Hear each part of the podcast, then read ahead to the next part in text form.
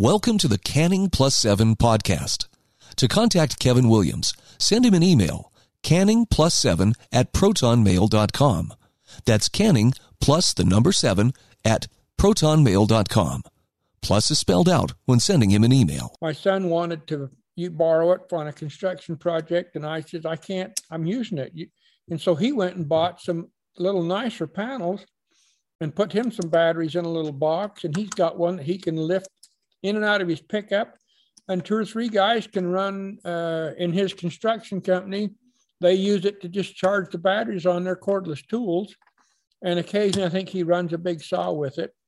But uh, you can you can put one together for uh, about the same money that you would buy a good dependable generator for and you won't have to start it. Welcome to the Canning Plus 7 podcast. I'm your host, Kevin Williams, podcasting to you from Billings, Montana. You're going to notice some changes in this and future podcasts. First of all, I have a producer. She is going to be a phenomenal producer and already is. Her name is Relay. what Relay and I have talked about is timestamps. For example, if I talk about something such as generators, or 72 hour kits or something to that effect or any topic on any podcast, it will be time stamped.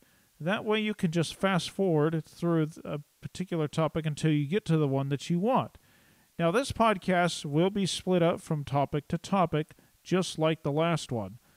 Also, there'll be a whole entire podcast that you can listen to as well. Why am I doing this? Well, not everybody has time to listen to the whole entire podcast, but then there are people that do want to listen to the whole podcast. Well, there are simply people who might have a long drive. Let's say somebody has a four hour drive or a long drive and they don't have time to get a hold of their audio playing device, their iPhone, iPad, whatever it is, and go from topic to topic on this particular Canning Plus 7 feed. So, what I have decided to do is split it up from topic to topic. And then I have also decided to put the whole entire podcast on there so that people who don't have time to find their audio playing device can just listen to the whole entire podcast. Val Westover was my guest. Some of you have heard of Val Westover through butterflyexpress.net. I know we talked about butterflyexpress.com and .org, but after the podcast, Val called me up and said it's butterflyexpress.net. So I'm going to direct you to butterflyexpress.net. Val has a wealth of knowledge of prepping and herbal remedies. As you may know, him and his wife, more so his wife, I think, than Val, but certainly Val, are very educated when it comes to essential oils and homeopathic remedies. Some of you may have seen the Butterfly Express YouTube channel. Val and I talked specifically about prepping, essential oils, and herbal remedies. So let's enjoy this podcast discussing prepping and herbal remedies. One of the things we did discuss is what herbs and oils do you want to carry with you during an emergency? I made it very clear that I am going to take frankincense, lavender, and tea tree. Those have always been my go to oils since I have gotten into essential oils. Let's enjoy this great podcast that I did with Val Westover. And Relay also chimed in at the end of this podcast to bring up how can I get the book? Welcome to the Canning Plus 7 podcast. I'm your host, Kevin Williams, podcasting from Billings, Montana. I know it's been a while since I've done a show. I've got some great shows in the works and I've been preparing for some podcasts. So things have been busy just uh, behind the scenes here. And I we have a new addition to the show tonight. Relay. How are you, Relay? I'm doing good. Thanks. How are you doing, Kevin? Good. Hang on just a second. I got to I got something happening with my Okay, so this is a significant addition because Relay is my producer for the podcast. And I think she is going to be a phenomenal producer. We've had lots of conversations. I've known you since what, 2015. I'm not going to get into how we met because it would take too long. That could be for another podcast. But I am super excited to have you as a producer, Relay. How are you? I'm excited about it too. This is a uh, an opportunity that I think will be a great experience for me. Uh, definitely a new and learning experience, and I'm excited to be a part of it. So, thank you for inviting me to be a part of it as well. Absolutely. And one of the re- the reason I have Relay is because I want to do some more advanced podcasts. One of the things that I have been trying to do, if the podcast goes for too long, is to break things up, and Relay will be taking notes, telling me how long each topic lasted, and then I'll decide if I'm going to break it up or not, or if I do, which part. And Relay will ask a few questions here and there. And Relay, let's just learn a little bit about you. This I don't want to make this whole podcast about you, but where are you from and how did you get to Salt Lake? Oh, well, I originally grew up in Southern California down in the Mojave Desert uh, in a place called Palmdale. But you're not a liberal. Which what? You're not a liberal. No, no, I moved out of there way before all that started. Okay, carry on. Um, yeah, and then um, in '94 I moved to Colorado, and I lived in Colorado for, well, I raised my son there. He went from kindergarten to high school there, and and then in 2008 when he joined the military, I had a friend living here in Salt Lake at the time who made it sound like a great deal to move here to Salt Lake, so I up and moved, and that's where I'm. Well, I'm a little north of Salt Lake now, but yeah, that's how I ended up here. All right. Well, uh, I'm sure we'll learn more about you later as we continue the podcasts. And Val Westover is my guest tonight. How are you, Val? Hey, I'm doing great, Kevin. How are you doing? Good. Now, some of you may know Val from Butterfly Express. Some of you may know Val or heard the Westover name from the book Educated. We're not going to talk about Educated tonight. We're not going to talk about educating. We are going to do that on a separate podcast feed, though, but not this one.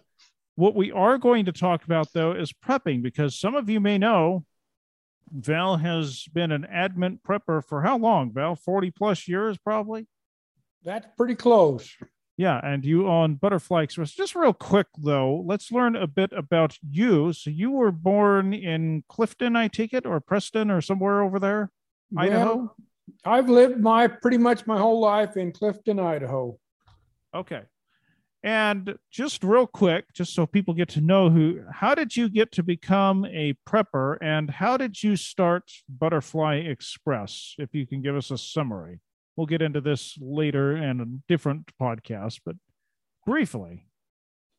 Uh, we uh, started right after LaRee and I got married uh, doing our food storage buying wheat and honey and the basics uh, on a fairly limited budget.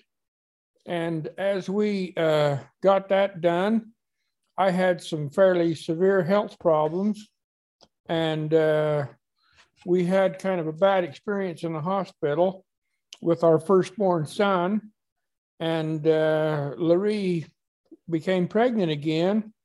And we were looking for answers when we found uh, an herbal midwife, a doctor was an MD, was training her. And he came up from Salt Lake actually and uh, helped deliver our second son and taught us a little bit about herbs and this, that, and the other. Spent, uh, the, spent a day and we started uh, dealing with our health problems with herbally. And as we progressed in our food storage, we decided we wanted to be able to store some herbs uh, for emergencies. And we had been using powdered herbs at that time and making them into capsules. And uh, the, the tinctures were a little bit pricey for us at that time. So uh, LaRee came back, and after she researched it and said the best way to store herbs was to tincture them to soak them in alcohol and uh, then strain them off, and then the alcohol would keep almost indefinitely. So we began to make a supply of herbs, uh, different combinations from Dr. Christopher's old formulas. We were very fortunate to get a copy of his, uh, uh one of his original uh, books, which was about four feet high. Wow. And uh, I think there's only three that I know of in the world out there But anyway, we got that. We copied his formulas and we started making these, and uh, the that's what we started using. And as our kids got sick, we would give those to them, and I was playing with them quite a bit, trying to deal with my problems. And uh, the kids got well very quickly.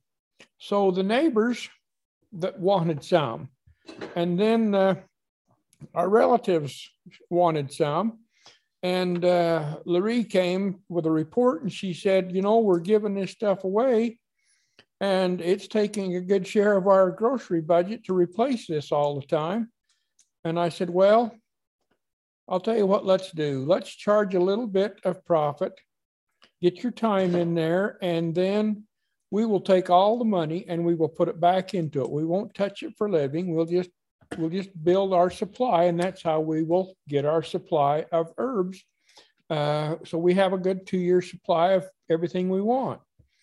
And she did that, and so the little business started. LaRee did it in her little cupboard. And I remember one Christmas we were we were broke.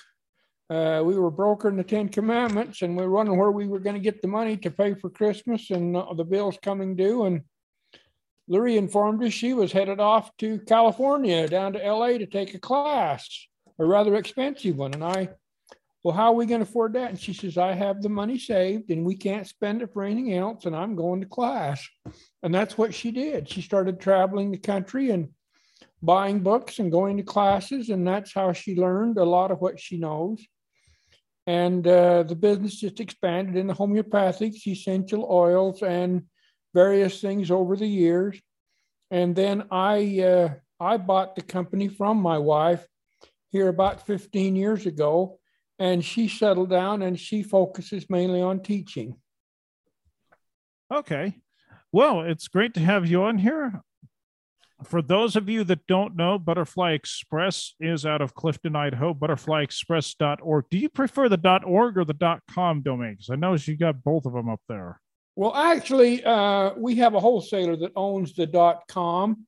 Oh, uh, okay. it's an affiliate type program, and so uh, either one works fine. Okay. Yeah.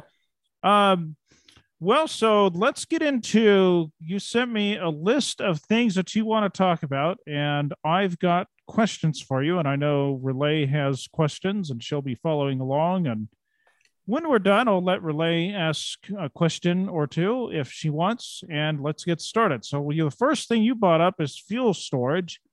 What is the best way to store fuel? Well, uh, let's talk about the fuel just a little bit. Which different ones? Uh, for starters, I think the main fuel that people are using is gasoline. The gasoline that we have today does not store anywhere near like the unlead or the leaded gas that we had 25 years ago. Uh, the ethanol in the gas, which is mandated by state requirements in many cases, up to 10%, the ethanol settles out in storage.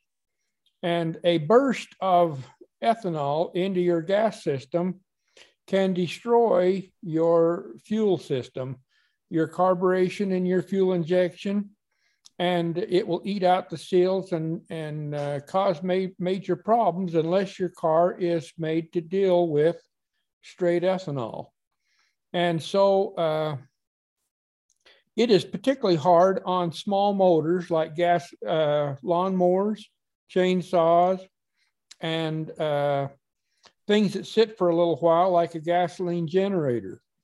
And so, if you're going to store gas uh, for any length of time, even you know a month or two, it would be very best to go and purchase some ethanol-free gas. Maverick has some pumps, hoses, and everything that's just specific for ethanol-free. And in many cases, you can buy a premium grade that doesn't have ethanol in it it will be marked as ethanol free if in fact it is. If I'm just going to buy the uh, higher grade that's, that claims to be ethanol free, I will put a gallon or two in my car first before I fill my little container to take home to put in the lawnmower or the chainsaw or whatever. And if I will do that, I will have very little trouble with the carburation or hard to start small motors because the ethanol in those, if it sits for even a few days, is very hard on those small motors. And uh, just not a good idea at all. You want to put ethanol free in those. And uh, the, uh, the best way to, to uh, store gasoline for a little while is to buy ethanol free and put a good fuel stabilizer in it and keep it in a fairly cool place where the temperature doesn't change drastically uh, night to day. That being said, uh, diesel stores quite a bit better, yeah, especially in an underground situation where the temperature is mainly var- varying twice a year rather than twice a day. And in that situation, with a good fuel stabilizer, a good diesel will last 10, 12 years or longer one of the problems, of course, with the diesel is you have to vent the tank. And so uh, they have a little air vent on that as the temperature does change, the, the volume. And of course, as you take the fuel out, air has to come in to replace it. And so uh, you have an air vent on that tank. If the wind blows past that air vent, it has like a Venturi effect and it will draw air out. And then if the wind stops or changes direction, it changes that and you have a constant air movement in and out of that tank and that is not good. So you can cover it with a bucket or whatever you need to do to get that air vent out of the wind and that will help your storage immensely. And uh, Power Service makes a really good commercial uh, fuel stabilizer for diesel fuel. And if that is used, your fuel uh, underground will last quite quite well uh, if the temperature doesn't change day to day. That's the, that's the biggie right there. And uh, propane, of course, is the king. Propane in a stored tank doesn't lose its cetane or its octane. It stays the same because it's under pressure. And uh, another nice thing about propane is that if you have a generator that's on propane, which really is the only way to go with a good, a good backup generator, you can not start it for six months and go out and hit the button and it'll go. And in fact, if you do have a propane generator, you want to keep fuel in your carburation, in your heat exchanger. Those seals and things will dry out and get hard and not work very well or not at all if there's not fuel in them. So you want to have propane in your system at all times and then uh, very dependable. Uh, so propane would be a king as far as backup generators or uh, a motor that's going to sit for any length of time and not be used. Uh, even your car that you're running on uh, regular gasoline that you're buying at the store or the grocery, the, the gas station, uh, you would be better off if that car is going to sit for any length of time. Buy your gas in a very busy gas station where the fuel hasn't been sitting for very long. Because if the fuel is sitting there and they're not changing the fuel out of that tank, your chances of getting a surge of ethanol increases dramatically. And that can be really destructive to your car, especially if it sits in the tank for any length of time. So buy your gas for your car at a busy, the busiest place you know. That's that's the best. And uh, if the car's going to sit, once a month, go out and start the car and let it run for a minute and put old fuel out and put new fuel in. And uh, the gasoline we have today just doesn't do what it used to. So uh, on the propane, uh, I think we've we've did I maybe I guess I've covered fuel storage, haven't I? Yeah, I just have a couple questions. So, how long does uh, maybe you answered this question? How long does, let's say, regular gasoline last? That is not ethanol. And how long does re- diesel last if you're storing all this fuel? How long and how long does propane last? I know you said you could have propane in a generator for six months and still not turn it on. How long would that last? Let's just say if I put propane in a generator and did absolutely nothing for many years, how long would it all? How long would that last? And gasoline and diesel. Well, uh, with diesel, uh, if the diesel has been stored underground, it won't lose, and the temperature is going to be 60 degrees, uh, between 60 and 50 degrees year round, which two feet under from the top of the tank and you know six seven foot down at the bottom of the tank that that fuel should with a good fuel stabilizer in it that fuel should still be good 10 years later. I've ran some in trucks uh, and not noticed any uh, fuel mileage discrepancy uh, eight to 10 years later if it was stored properly. Uh, beyond you're you're kind of risking things when you get out there in that seven eight year range you're kind of pushing it with diesel. Gasoline you hit into that six months to a year range and you're pushing it. Oh, yeah. Now I know you did say in a in a phone call that leaded gasoline lasts a lot longer. Of course, not very. I don't even think you can get leaded gasoline today, can you? I don't think not, you can. Not that I'm aware of. No, no. That that those days are over. Yeah. I think the last time I've seen anything related to leaded gasoline was in 1993 in Texas. I don't even think you can get it in Texas now. No. Well, yeah. taking the taking the lead out of our gas was probably a good thing. Uh, our carburation system had to change, and we don't like it as well. and doesn't store as well, but there there is an upside. An upside. We don't have quite as much lead in the air, so uh, yeah uh, it's a trade off. Well, well, let me ask you this though: Where can you get fuel to store it? Now, this may be an odd question, but if you're at a Maverick or something and you have a 250 gallon tank and you're feeling that number one, it's going to be awfully expensive today. Number two, people are going to mistake you as a hoarder. So, how do you get around all this? Well, one thing you could do is go to a truck stop. Now, not all Mavericks have a special fuel uh, dispenser for ethanol free, but some, I know there's one in Richmond, uh, Utah, and we have one in Idaho uh, right here close that does. Uh, but, and uh, there are several in the Logan area that sell a premium type gas that doesn't have ethanol in it. And you just have to look and see what you can find. And uh, that's the stuff you want to save for your lawnmower. Or if you do have a gasoline generator, put that in it and don't use anything else and put a good fuel stabilizer with it and plan on running that generator on a regular basis. And if it's going to sit for any length of time, drain the carburetor. Get that gas out of there because it will cause you problems. All right. So that's that's good information truck stops i think are a good place to buy gasoline especially if you have a $250 or 250 gallon tank or whatever. Just hope nobody accuses you of being a hoarder. That's a whole nother conversation.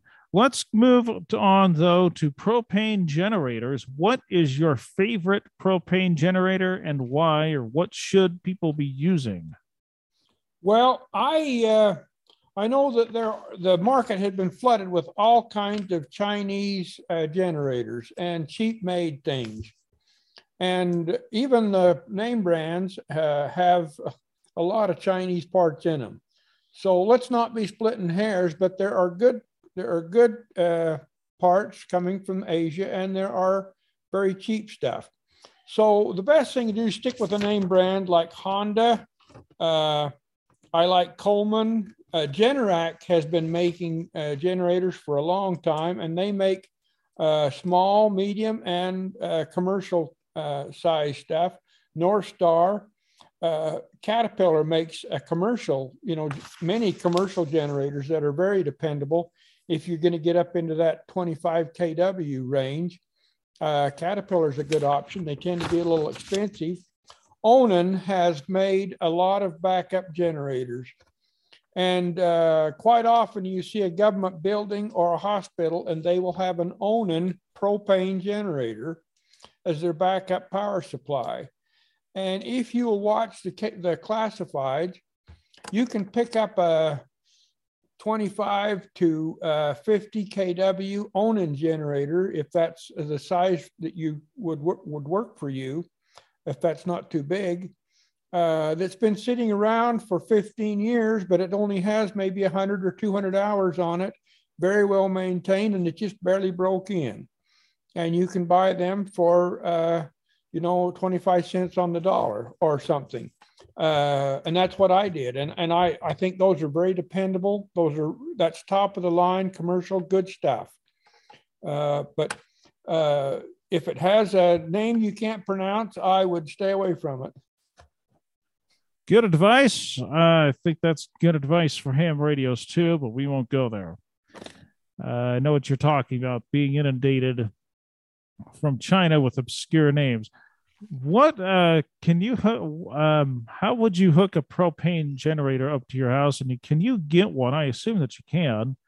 That's big enough to power your whole entire house, and you can run the generator as though the power never ran out. I would imagine it's awfully expensive, but I'm sure you could. How would you do all that if you have that kind of money?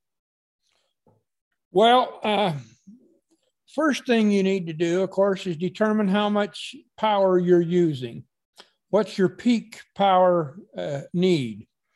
And are you going to run your generator 24 uh, I don't think that's a really good idea. I would prefer, uh, my line of thinking would be to get a solar system in. And it's very difficult, uh, very expensive to have a solar system in that would take care of all your needs 24 7, especially if the sun doesn't shine for a couple of weeks uh, the batteries alone uh, would be astronomical. However, if you have a battery system and a solar panels, your inverter and your charge controllers, and they will they will deal with your emergency power load for 24 hours or for even 12 hours. Uh, but 24 would be a good thing to, to shoot for.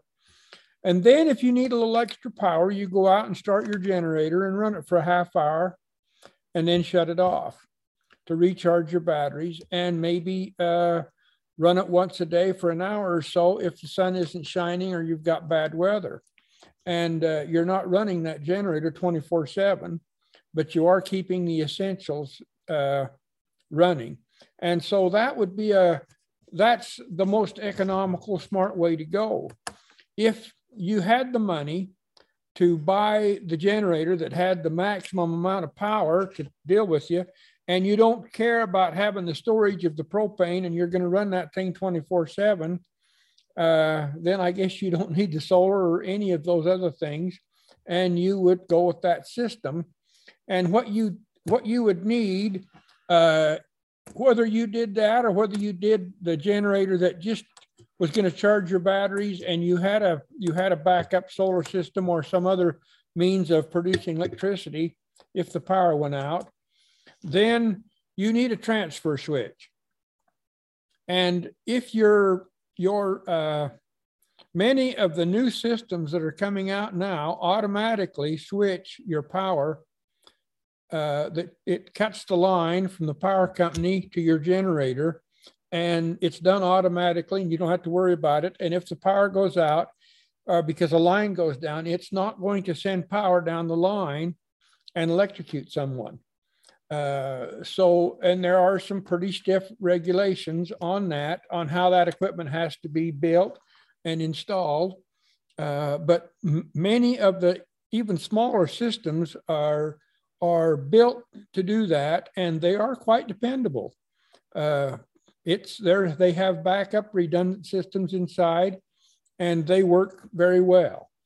Uh, however, if you're that would be on a grid tie system if you're going to use the grid tie to keep your batteries charged which the grid's an awful cheap way to charge your batteries it's a lot better than running a generator as long as the power's up when the power goes down then you know, you need a generator or something else if you're in a bind and you need a little more power.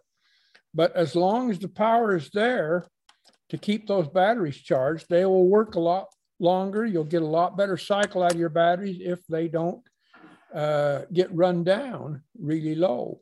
So uh, the transfer switch then becomes uh, kind of an essential thing in my mind. You have a circuit breaker on your house and maybe you install another one and you take those circuits in your house that are essential, the things that may be going to run your fridge, your furnace, and a light or two in areas, your kitchen particularly, uh, where you maybe would want to congregate, and uh, put emergency essentials, not your uh, air conditioning, on on this on that breaker, and uh, then you would take uh, wires from that breaker and you would go down into a transfer switch, and of course from your mother panel as well. And then if the power went off, you go down, uh, you go outside, and you, the transfer switch is a it's an either or or an up or down. It's A or B. If it's up, it goes to one circuit, and if it's down, it goes to the other. So let's say that the circuit was wired so that when it was up, you have power coming in coming in from the grid, and you could hook a generator to it to your you could plug into it. It wouldn't go anywhere. It's it's dead. But if you pull that switch down and put it in the bottom position, the power company is now cut off. Your generator cannot backfeed into the power lines, and it just goes straight into your into your system. And hopefully, if you wired it correctly, you would have just your emergency breaker on that feed. And then when the generator was running, only those things that were absolutely essential, probably charging your batteries if you had a solar system. And uh, like I said, the uh, furnace, a light or two, your fridge, maybe a freezer, but those things that were that were necessary. And you may want to have a plug-in for your washer and dryer, and that's essential.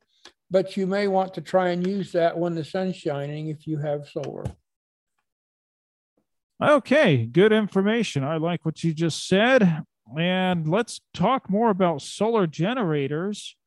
Um, how do you build your own solar generator? Well, there are several kits out there that I quite like. Uh, Lion makes several, and uh, also uh, Point Zero has some. You can look, I think, both of those up on the web and find a dealer near you. They have lithium ion batteries. The new batteries coming out, they're coming out of China, but they are lithium ion phos. And those last about they warranty them or last uh, a lot longer than the regular lithium. That those these batteries are similar to what you have in your power tools, and so uh, they're quite dependable. And uh, they're claiming that these lithium ion uh, phos, they'll warranty them up to 25 years.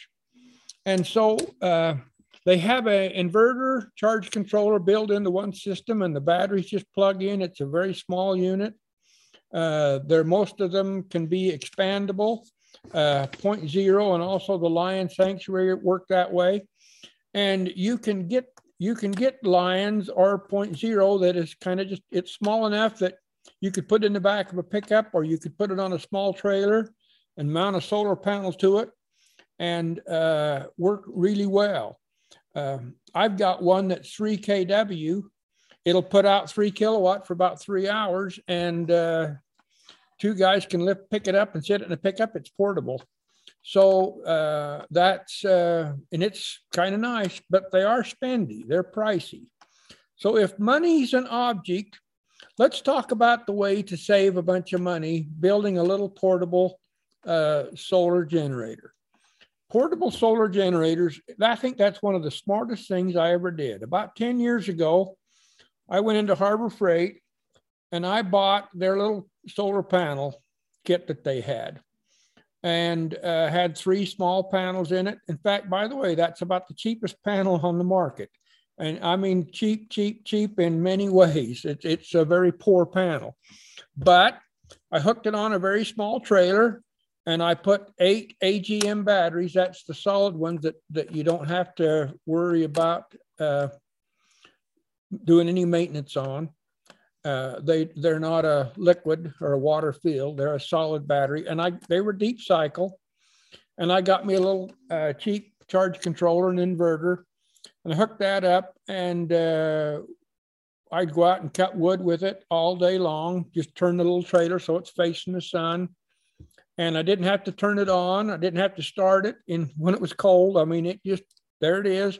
Didn't have to shut it off. It was, you know, when I went to lunch, it just it just sits there quietly, doesn't make any noise.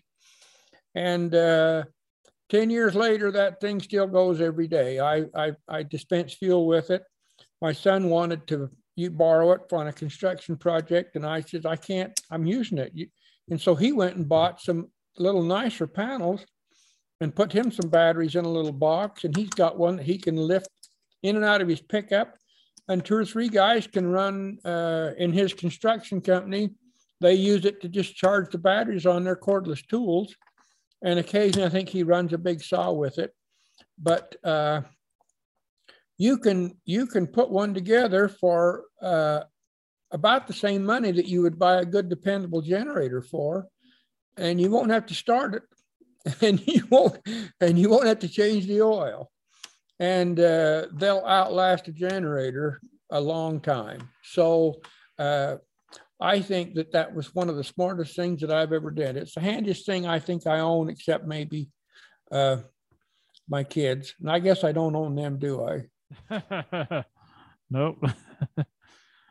well, so on to the uh, more about more questions about the solar powered generator. What do you do in a place like Montana, where I am located?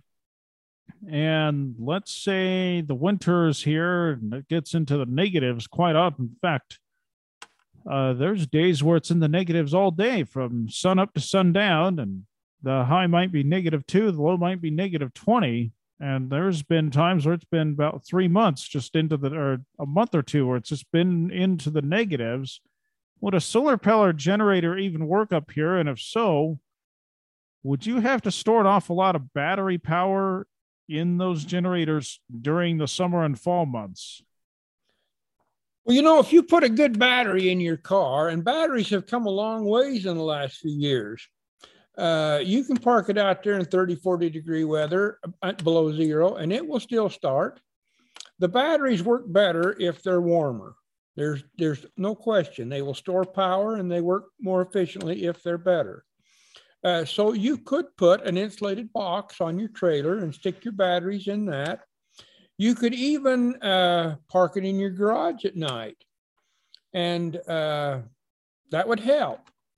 Uh, my little solar power generator, the one that I've got that I kind of cobbled together that way, it's got some good quality batteries in it.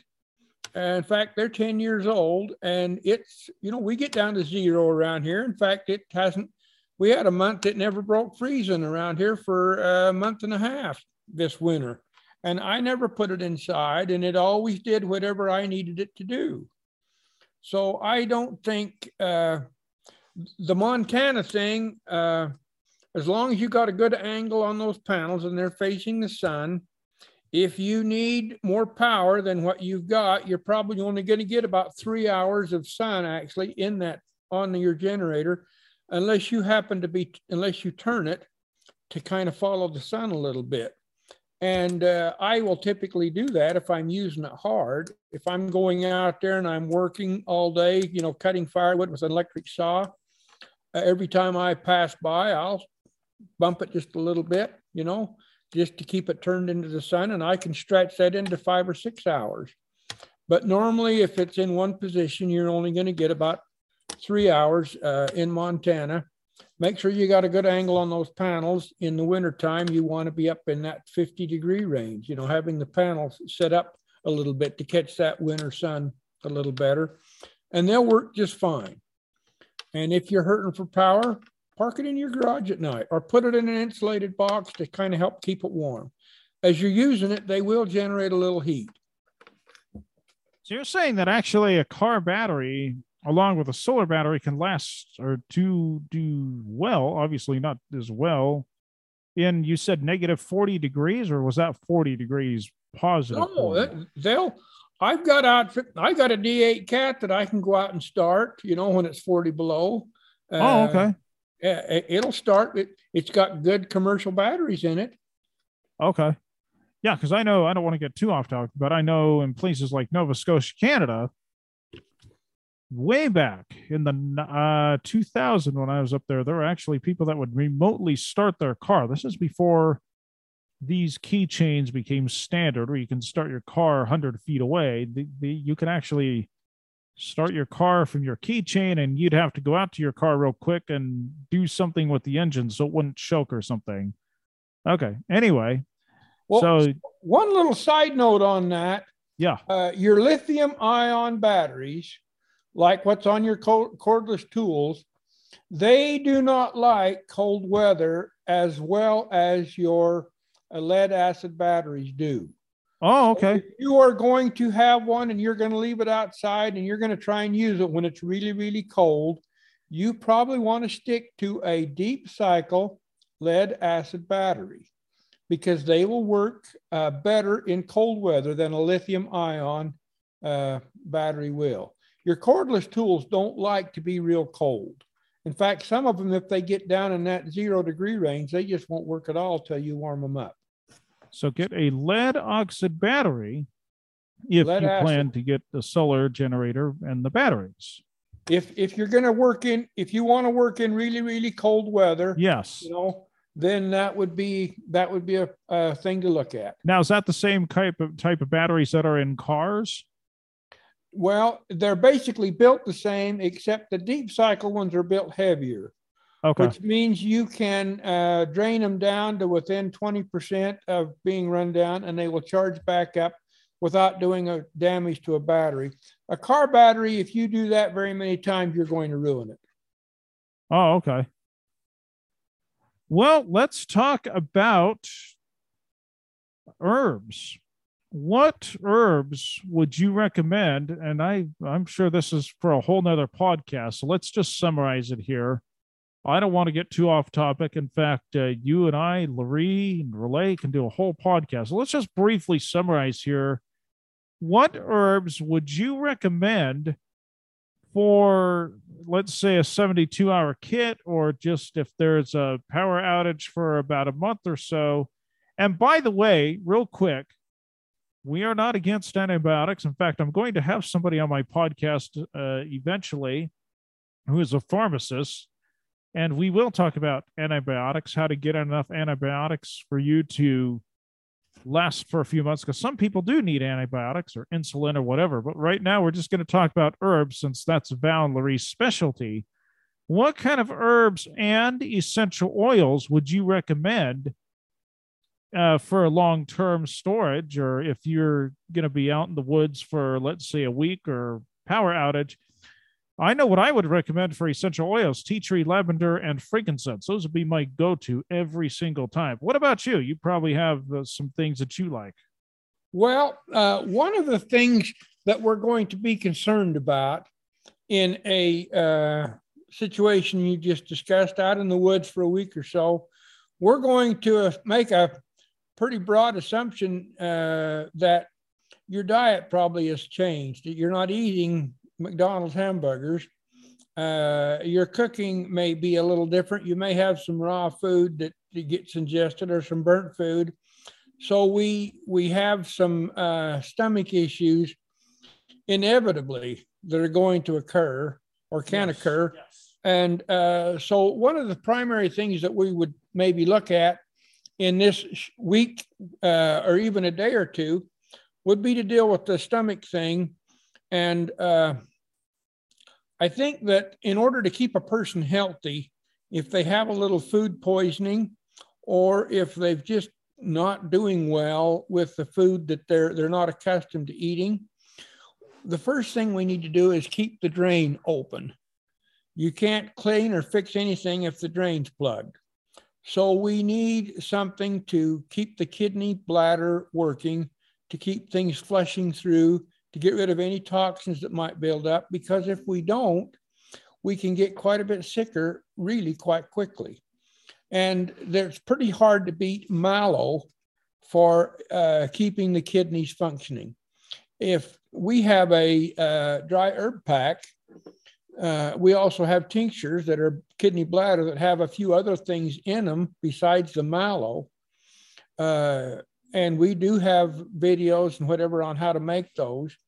But uh, the kidney bladder formula would be one that I would like to have, and it's it's a, a, big share of that would be mallow, and it works really quite well in cleaning out the kidneys and keeping them going. And if the kidneys are working properly, uh, you don't seem to have near as much problems with the bowels as you could otherwise. Uh, sometimes uh, flu or infection can be a problem. And uh, if you have someone that has major diarrhea, uh, particularly small children, a diarrhea can be uh, it can be life threatening to a small child in a few hours because they dehydrate.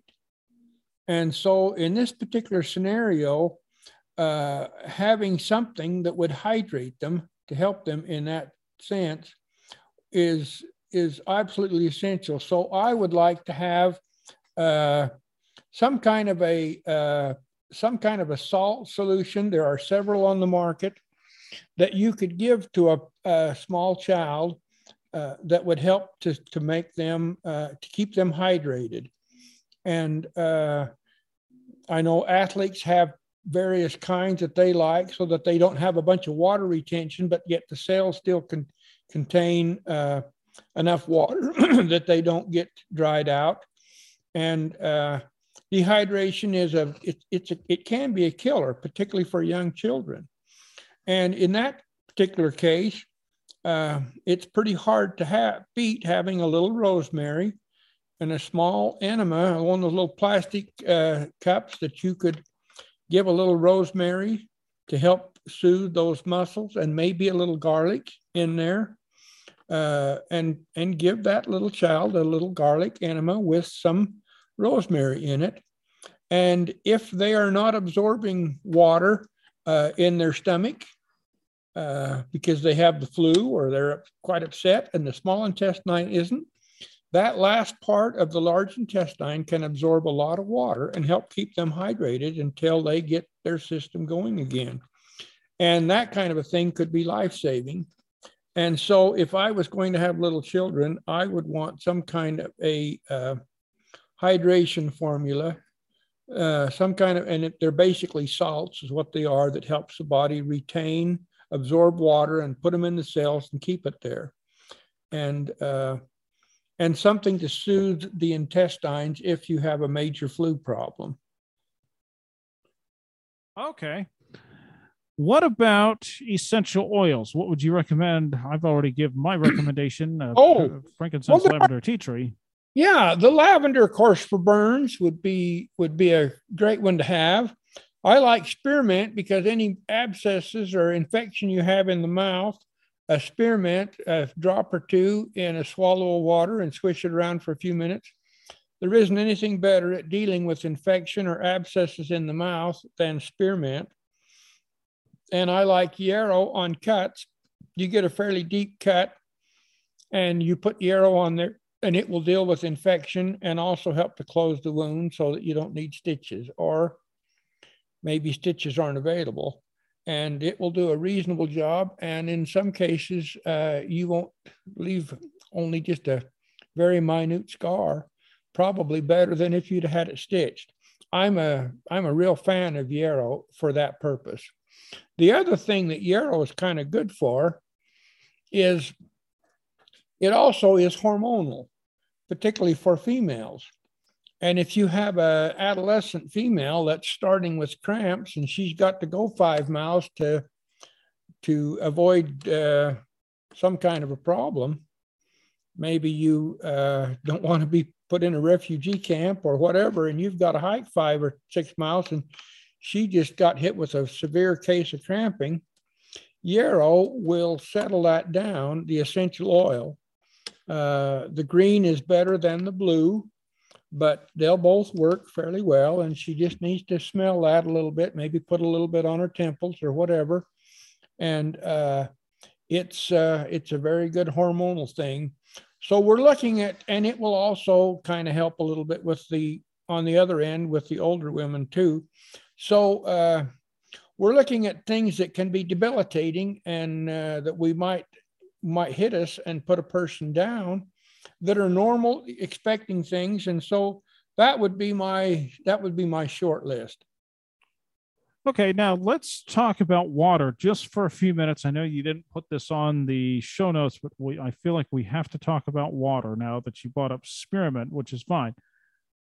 Let's talk about what what water purifiers do you like? Now, I personally like the good old fashioned pump water purifiers that you can get at REI. Of course, this is back in the 1990s when I went on, went on a very intensive hike fortunately, I was with someone that had one. I assume that you can still buy those, but what purifiers would you like? There's Berkey. No, this is not an advertisement. Is just what we like.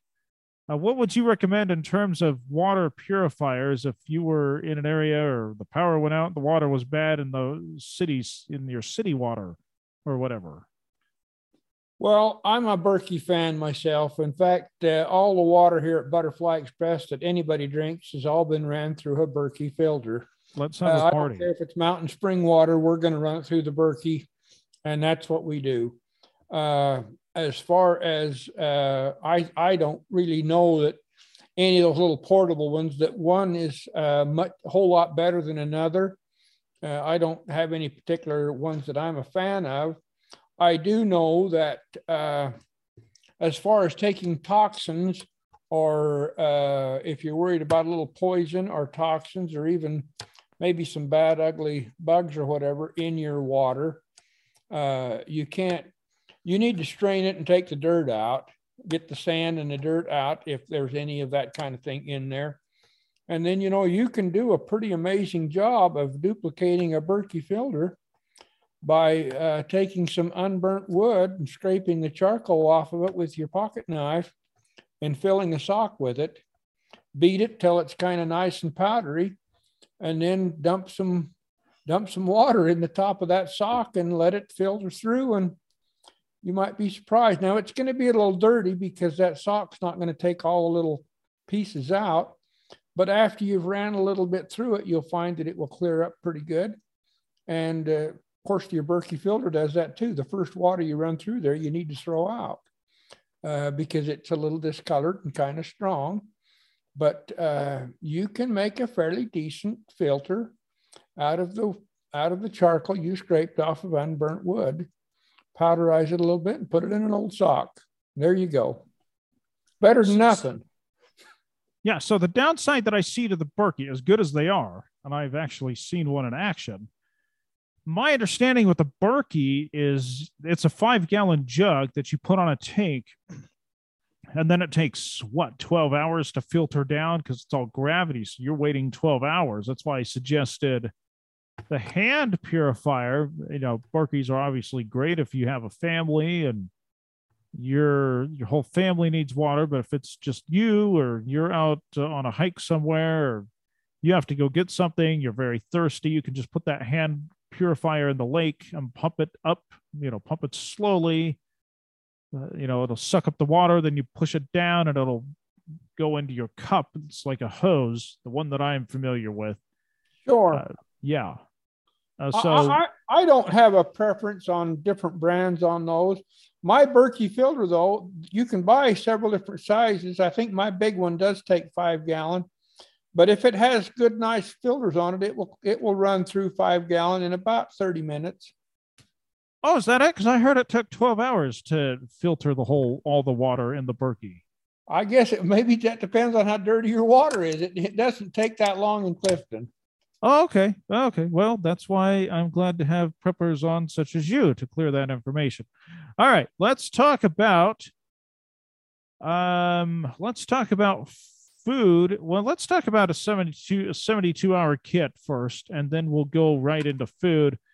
Because the, what do you would you recommend to put in a 72 hour kit? Now, I have some ideas. First of all, I would get a C Crane radio, which, in my opinion, are the best portable radios on the market. You can buy a pocket radio, and you can have a desktop radio Ideally, you ought to have both. Of course, you're not going to be able to fit your desktop radio in a 72 hour kit, but you got to have it on hand. Now, I realize the radios are not as good as they used to be, particularly on the AM. I know you can get an AM radio from 30, 40 years ago And if it was a top of the line AM radio, it was awesome. You could get radio stations clearer within your region if you had the right radio, even during the day. Of course, it depends on how powerful the transmitter is, too, at that radio station.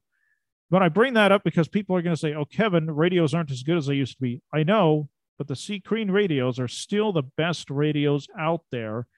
And if the power's out and everything's going down, you actually would get really, really good reception on those C Crane pocket radios. Again, not an advertisement, just a plug here of things that we like.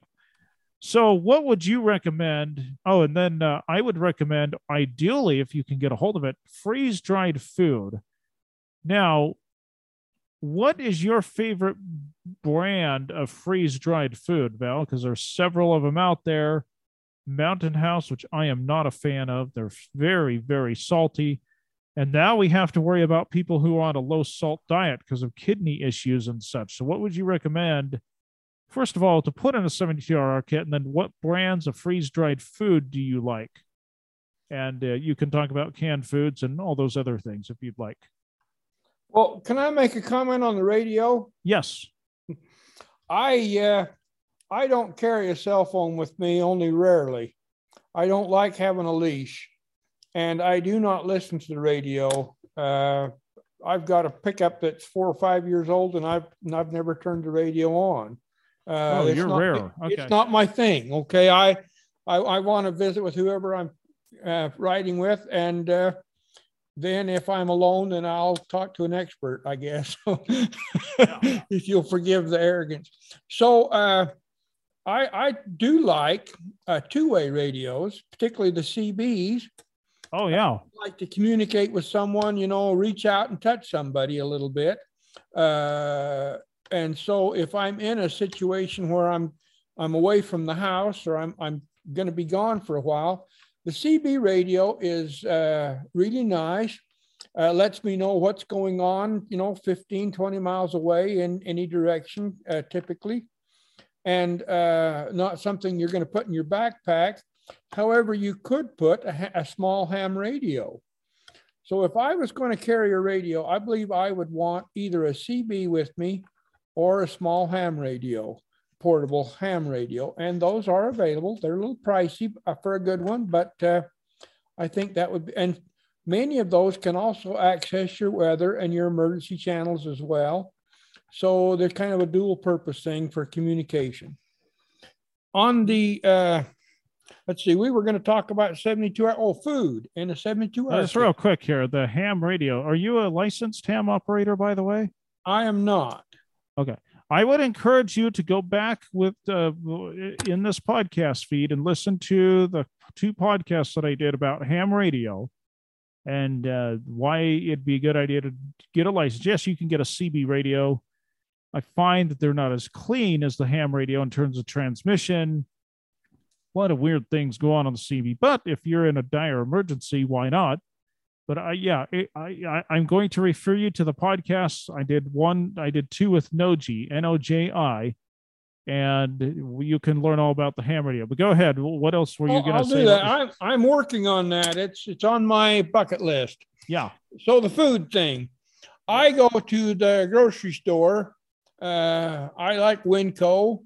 Uh, I I I like Smiths. I like Safeway, and each one they carry a maybe slightly different brand. I really haven't found any particular difference. What I do like, though, what I prefer, I'm a somewhat independent type person, and I do not uh, typically carry with me prepackaged foods or uh, soups or chilies that are freeze dried. I would prefer to buy the individual pieces, carrots, onions, potatoes, whatever I'm going to use. I'll buy them in individual peas. Uh, I, but boy, don't skip the onions. You know, got to have my onions. Yep. And uh, then I'll mix up my own thing, uh, quantities for whatever I want. You know, maybe throw some dried some beans in there or whatever. And if you do get into your food storage, by the way, and you're cooking some old, old beans that somebody told you you should have thrown out years ago because they're hard and they won't cook down, soak them overnight in distilled water, catch a little rainwater, melt some snow, and you will be surprised how soft they are in just warm water after 24 hours. That distilled water does wonders for softening up old beans or So soak them up for 24 hours and then use them. yeah, well then cook them, Yeah. Mm-hmm. but pre-soak them for 24 hours in distilled water. It it it uh, Wow. penetrates that thing and softens them much much different than this high mineral water that we're used to. Interesting. By the way, I just bought some distilled water from Walmart for different purposes, but yes, uh, I wouldn't recommend drinking distilled water because you need the minerals, but and it tastes a little strange. But yes, uh, Val is right. You can. It is clean. You can soak your feet in there. You can soak beans or whatever. It's very clean. Uh, Val is right. Um, I personally think ideally. Now I realize everybody's on a schedule. Everybody has different things ideally in my world i would like to take a whole entire week or maybe a whole entire month and just cook a whole bunch of meals that i like. And that's all i'd be doing all day is just cooking. I'd be probably tired at the end of the day or whatever. Just cooking meals that i like such as spaghetti with jalapenos and olives in it or corned beef and cabbage or just corned beef, all kinds of things, and freeze dry it in my own freeze dryer. Then I could have what I like. If I'm hiking or something, I can take the food that I like, but I realize not all of us have that kind of time. So, are there any foods that you would recommend that maybe are low salt if someone's on a low salt diet? Or I know you said that you're a do it yourselfer, but any brands out there freeze dried food that you like or anything like that? Well, if the reason we're carrying freeze dried, obviously, is because we're we want to pack a big punch with little weight. Uh, and that's why we're going with freeze dried. And of course, it stores very well and, and you know, it keeps well. Uh, on that same uh, line or in that same venue, you're going to find that wheat uh, packs a powerful punch for the weight that it is if you're carrying straight wheat. And so I always have some straight wheat in my 72 hour kit. And uh, amazing what you can do with, you don't have to grind it to eat it. Uh, you can make a very quick, very nutritious meal in a few minutes with straight wheat. One of the better options, maybe even uh, that I prefer to have, even over wheat, would be quinoa, because quinoa is a complete protein, the only grain I know of that is and uh, just a couple three ounces uh, will sustain you for a day. And uh, you might feel hungry but it'll it'll get you through. So uh, and it's very easy to make. It cooks out uh, in a little water much quicker even than wheat. Uh, you can eat it raw. It's just a little crunchy but you'll get better usage out of the grain if you'll cook it just a little bit and so quinoa would be an absolute essential in my 72 hour kit. Uh, I love quinoa, by the way. It has a very distinctive flavor. Let's talk about, and then we'll be done with this podcast. I'm sure we'll have you and LaRee on, your wife, for another podcast about herbs and essential oils. But let's talk about wooden stoves. What wooden stoves do you like out there? And I personally think it would be good if you could cook over a pellet stove. And I say the words pellet stove because they're environmentally friendly. I'm not trying to sound like a tree hugger or any of that, but they are, let's face it. They're environmentally friendly. Uh, I like the fact that they generate a whole lot of heat. Don't touch one while those are running. Believe me, I've never done it, but just walking by it scares me on occasion. But uh, can you cook over a pellet stove? And what wooden stove would you recommend, whether it's pellet or not? And what do you think of the pellet stove? Let's just go on that tangent for a while. Well, I, I, I don't have a pellet stove. I do have a wood boiler outside. And uh, the reason I do is because wood stoves are messy. They put soot in the Yes. air, and when you clean them, you haul the firewood in and you haul it out. And my heavens, you know, it's it's just a mess. And if you open the door to uh, clean your stove, you're going to have soot in the air, and your wife's going to be dusting everything and cleaning the windows. I mean, it Oh yeah. curtains. It's just it never ends with a wood stove in the house. The pellet stones, as you said, are a lot cleaner. And uh, I have heard that there are some new uh, ones out that you can cook on. And uh, Oh. so uh, I I haven't seen one, but then it, it that's not in my that's not in my thing. Uh, my thing's an outside boiler, and uh, it's totally outside. I don't have the mess inside. I just fill that up with four foot long logs and or lumber, and shut the door. And uh, it heats water in a big jacket. I plumb the water into the house, and and that's how I heat uh, this monstrosity that I have here, with all the people that come and go.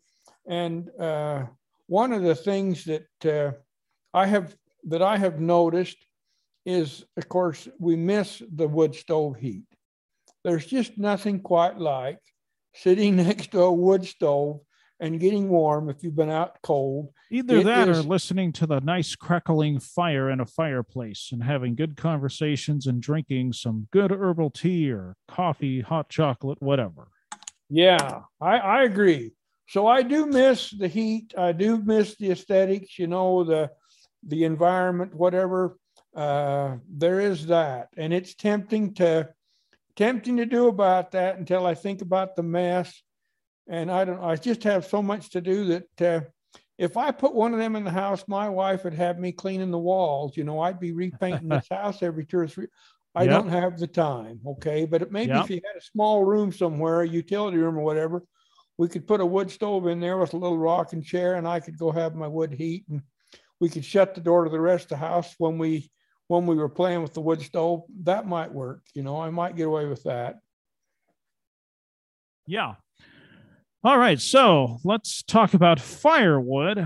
What firewood would you recommend to put in your burner? Your oh, I want to ask you about your boiler real quick. Just uh, your boiler is it is it a room that's outside? Is it a separate room? Because I've seen these boilers where you go into a room and the heater is loud. It heats heats the whole entire building. Now I realize this particular room was built in the 50s, but I remember walking to school. We'd walk in the alley to get to the school that I went to, and that you could hear that boiler clear outside in the alley. I- Is your boiler the same thing?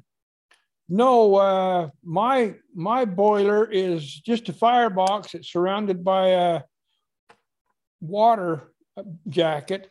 I think the jacket's like 250 gallon, and uh, you open the door and throw the wood in there, and you can't hear the pump's just a small little circulation pump. You can't hear it running uh, if you're right standing right next to it. It's just a small, bo- it's a small thing. Well, it probably does weigh nearly a ton, but you know, it's only what five feet uh, long and maybe uh, five feet tall and four feet wide, something like that. And it just sits outside and it's very quiet.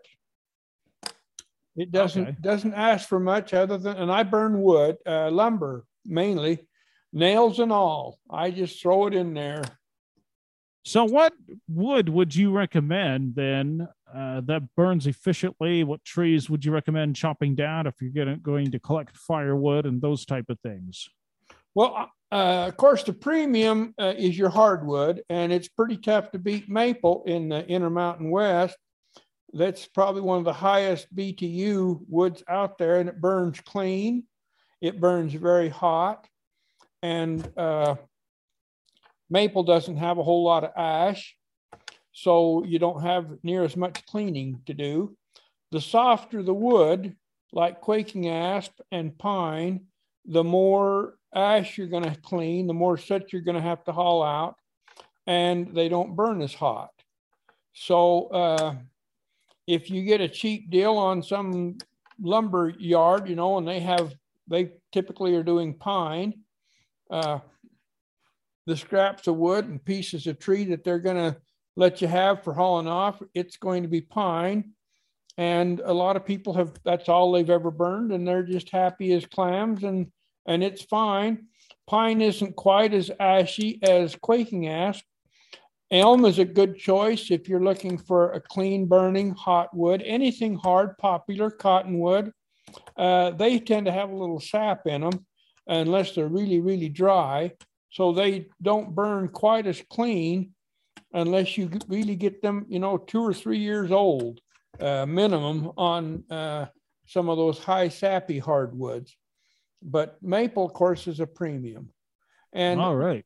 one thing that I would probably recommend, well, it's for me. I uh, I do a lot of my firewood cutting with my 12 inch miter saw and my solar generator. And so uh, when uh, when the lumber gets brought in here and they just dump it in a pile, I go up there and I cut it into four foot lengths with my miter saw and throw it on the bucket of the tractor and bring it down here and dump it by my boiler. And that works really well. Uh, and occasionally, you know, somebody's had some tree limbs or tree pieces that they want cleaned up. And I don't want the big heavy trunk because I got to split it, and that's a lot of work. I want the branches that are like three inches up to six, and I can lift them. They're not too heavy. And if they're eight foot long, that's great. I take it and put it on my miter saw and, and flip the switch on my solar generator. And I don't have to stop and sharpen my saw because it's got a carbide blade and it'll it'll cut all year on that blade and I won't have to touch it. Nails and all, it, it just doesn't care. And it's uh, very efficient, uh, low work, and I don't have any splitting to do. So I like that size. And people that are out there cutting those two foot trees down and then they fight that to split it, boy, that looks just like a lot of work to me. Yeah. Okay, one more question, and then I'll let Relay chime in if she wants to. What do you like best about? Well, actually, uh, Relay, do you have any questions before I ask the final question? No, I think you covered pretty much everything that I was wondering about. So thank you. Okay. And I'm I think I hear you there scribbling notes in the background. That's a good job. Um Val, what do you like best about being a prepper? Well, you meet the nicest sort of people. and and uh, that's one of the real benefits. You uh, you seem to congregate and and have interest in people who are doing similar things to you and uh, they're independent minded we can talk politics and religion and we don't seem to have too too much problem that way you don't have to It be might too be a problem in Montana. A lot of people do not like religion up here that are preppers, but you could Oh. certainly talk politics. well send them down here i'll i'll i'll work on them a little bit but but anyway uh yeah that that's kind of a real plus and of course the other uh i guess there's a big thing here uh freedom Yes. Everybody, everybody loves freedom. Well, you can cut it and slice it any way you want to. But the only way to really maintain your freedom is to be independent. And to the degree that you lose your independence, I don't care if it's medical, of insurance, monetary, uh, you can't fo- feed yourself, you can't clothe yourself, you can't stay warm you lose anything in your ability to take care of your absolute need, essential needs, and you have lost a piece of freedom. And so, independence, that's what a prepper is. Uh, it's not something that you do for uh, Armageddon or the day the world stops turning. Uh, prepper is something, it's the way you live and we live independent. We learn how to take care of ourselves and supply our own needs day to day. The more independent we can become, the more free we will be. Amen to that. Now, on that note, are you worried about this is something I have to bring up? Are you worried about doing all this prepping and then the government figures out that you're a prepper and they want to take everything away from you? Are you worried about that? Or do you preppers ever get into those discussions? Because I'd imagine this comes up quite often. Well, you know, I I guess we're all worried about them coming and taking our guns, and uh, they would like to redistribute our food. And uh, Yeah, you know, they know where to go too. They know. I, I guess uh, they would know where to come, wouldn't they?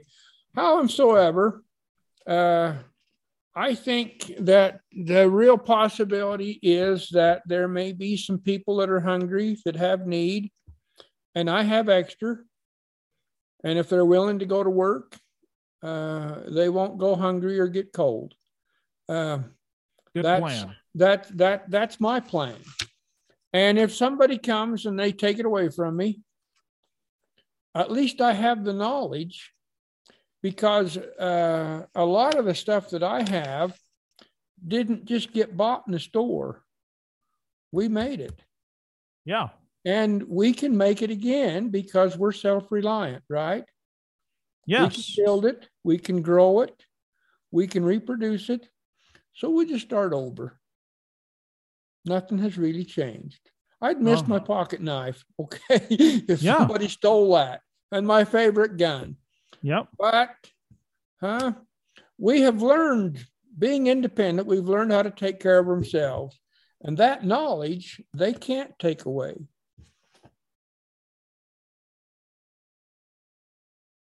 Yeah. Well, is there anything that you want to add? Anything you want to answer that I had forgotten about?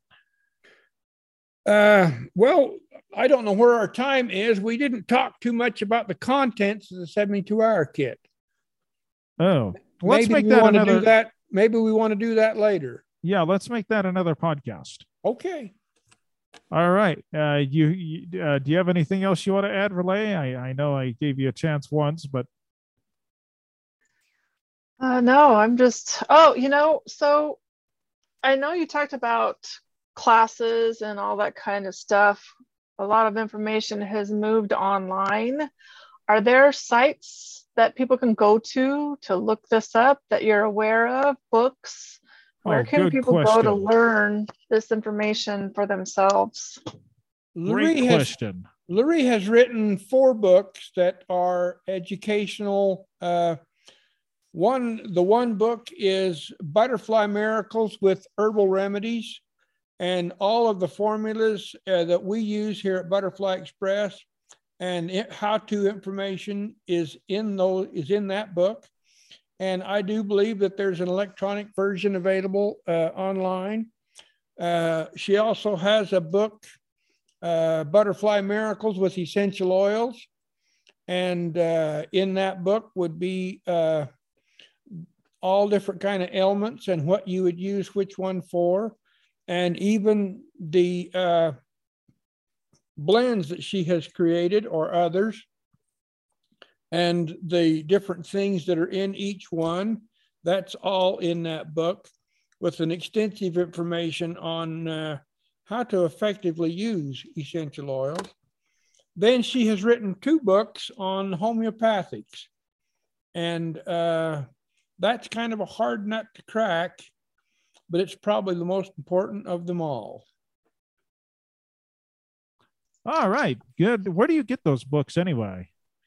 Well, you like I say, you can go online and uh, Butterfly Miracles. You can look them up, uh, and you can order the. You can order them from Butterfly Express, or you can uh, get the electronic version. Uh, they'll email it to you or send it to you how you like, and you can uh, read it that way. Okay. I assume it's on the Kindle and Apple Book and some of those places. I don't know about. I it's don't on think it's on Kindle or- or Apple, but but there is an electronic version available of those books. Okay. The bottom line is you can order it on Butterfly Express. If you have any questions, give them a call. There you go. Yeah. And I Do you want a on- number? If you have any, if you have any trouble at all, the front desk is very helpful. Uh, Yes. they, they'll answer questions even on if you're having trouble with an oil or a tincture or whatever. They can even give you a little advice and counsel there, but it's 208 747 3021. 208 747 3021. Yes, sir. If you're having any trouble finding those books or or uh, wanting it done, just give them a phone call and they'll walk you through it, or uh, they'll take your credit card. They love your money, and they'll get it right out to you. All right. Anything else you want to ask, Relay? So, um, some of the stuff like the homeopathic stuff, the oils and stuff, are there recipes in the books? Uh, Yes. Do you guys have starter kits that people can buy, or is it basically get the recipes and then get your stuff and just follow the directions? We have uh, uh, all kinds of starter kits with essential oils, uh, and we have we have kits for people who are having babies at home uh, that have various things in. There are uh, kits for people who are doing foot zoning or doing cranial sacral, massage therapist type stuff. There's there's uh, small kits and large kits. I can't. There there is a plethora of different kits available, uh, different bags and sort that come with product uh, in them, depending on what it is that you're focusing on. Emergency kits, uh, uh, wilderness kits, uh, different all different kind of things that way. The herbal book is very extensive and. Uh, rather than uh, labor through uh, the directions on that, you can just go online and watch a quick video on how to make a tincture or how to make a glycerite. And uh, very easy. We thought that uh, the FDA was going to shut down the tinctures and the glycerites some years ago. And so we started making uh, dry herb packs. And they are, the herbs are put together in the combinations that work really well together and uh, weighed out and put in a mylar bag and sealed. And so all you have to do to that is just add your alcohol, and a couple weeks later you can strain it out and you have your tincture. Very affordable. And we went quite extensively on trying to get people to make their own because we thought that was going to be essential. And that particular thing is growing uh, leaps and bounds. It has really caught on, and people are, in fact, the herbal thing is growing much, much faster than the oils or anything else. Uh, people are buying those dry herb packs already made, ready to go, and they can save a lot of money doing that. It's a little bit messy. It's not a lot of fun, but if you're willing to get your hands dirty, uh, you can you can get right in there, and it's easy to do. And uh, like I say, it makes using the herbs much much more affordable. Great. That sounds like some great information. Thank you for sharing that. And I don't know if I missed this while I was taking notes, but do you guys have a website where you have a shop that people can just go and look at stuff or? Yes, how- Okay. it's uh, butterflyexpress.org. Oh, that's right. Okay. I remember hearing that earlier on. Yeah. Sorry. By the way, about that. Relay, you're in uh, Salt Lake. Maybe one day you can head over to Clifton, Idaho, and visit. Yeah. them. In fact, I would like. I'm going to do that at some point. Yeah. That's not too far away from me. So I No. thought about that as well. So Well, let, I would love to come when see you're it. coming. We'll fix you a bite to eat and read to you. Hey, I love it. Sounds All good to me. Well, anything else that you all want to go over before I end the podcast? I, I'm good. All right. I will talk to you later, folks. Thank you for listening to the Canning Plus 7 podcast. If you have a recommendation or suggestion, email Kevin Williams at canningplus7 at protonmail.com. Remember, when emailing him, the plus is spelled out instead of the plus sign. You can also check him out at Facebook at Canning Plus 7. That's Canning Plus 7 with the plus symbol instead of the word plus on the Canning Plus 7 Facebook page.